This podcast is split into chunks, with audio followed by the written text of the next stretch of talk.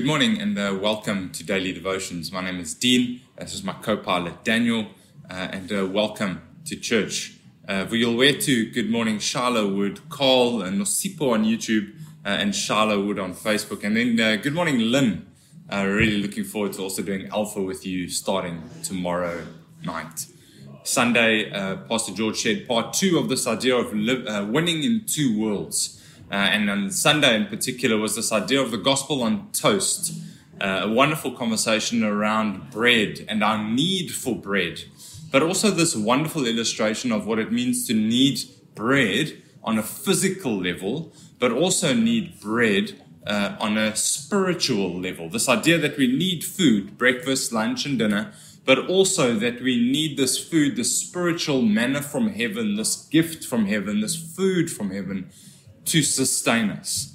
Uh, as a side note, it is a Lent at the moment, and uh, some of us may be on a Lenten journey uh, leading up to Easter, where traditionally in some of uh, uh, churches that we may find ourselves in, or traditions that we may find ourselves in, we are often, in the conversation or in the context of the two worlds, sometimes give up something from the physical world, food, in order to place our hearts uh, in a more of a, a spiritual posture towards heaven or towards God as we sometimes lead up to Easter as a particular meditation or as a particular thing. So maybe sometimes we uh, are often, when we were uh, uh, in youth ministry, we would say, you know, give up chocolates for the month of, you know, for Lent or give up sugar altogether.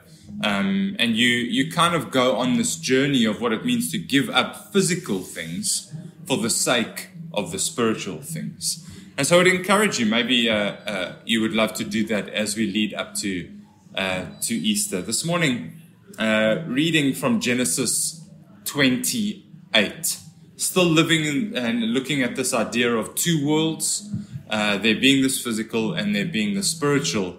Um, would love to read from Genesis 28, uh, starting at verse 10. Jacob left uh, Beersheba and set out for Haran. When he reached a certain place, he stopped for the night because the sun had set.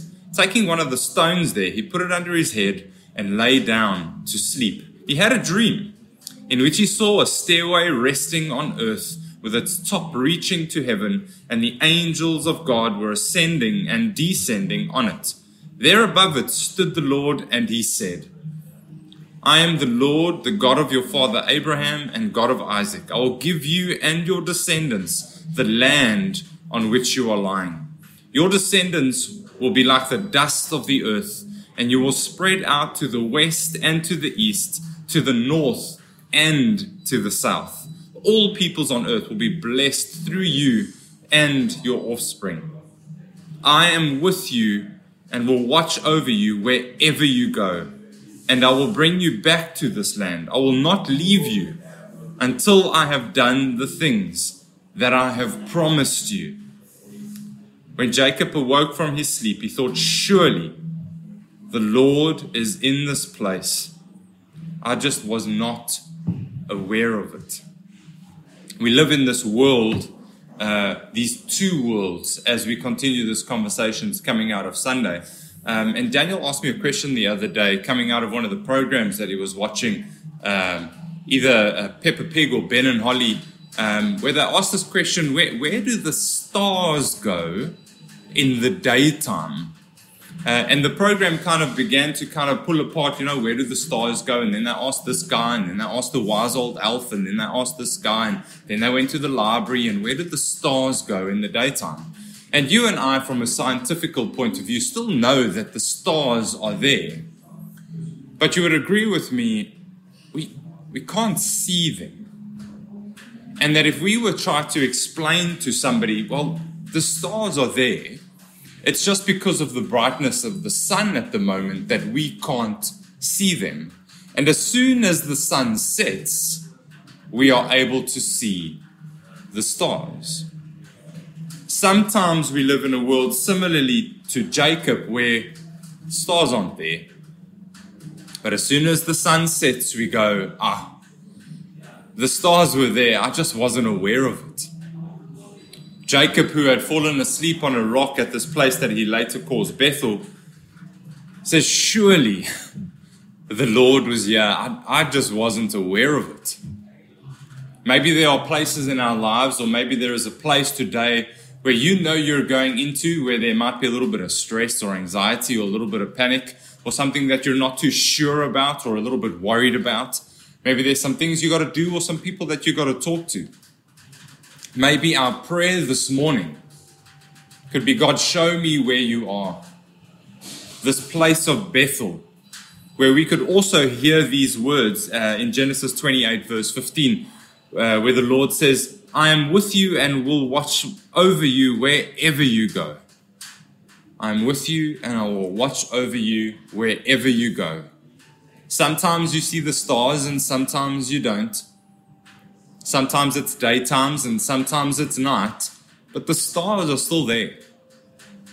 Know wherever you go today that God is with you wherever you go.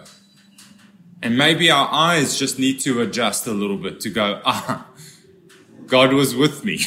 I just wasn't aware. And as the stars become brighter and we look up to the night sky to see the stars burn brightly, that we would go, God is with me wherever I go. Let's take a moment to pray, and I hope that this encourages you this morning from Genesis 28 um, in the story. That when we read once again in verse 16, when Jacob awoke from his sleep, he thought, Surely, surely the Lord is in this place. I just wasn't aware of it. Let's pray. Father God, we thank you that you are with us. We thank you that you go with us wherever our feet may go. We thank you for your love and we thank you for your grace. We thank you that we have this opportunity to be with you wherever we go. Would you open our eyes? And would you open our hearts? This idea of the two worlds, would you open our physical eyes? And would you open our spiritual eyes that we may see you wherever we go? And similarly, like Jacob, we would say, The Lord is in this place. And we pray all of these things in Jesus' name. Amen.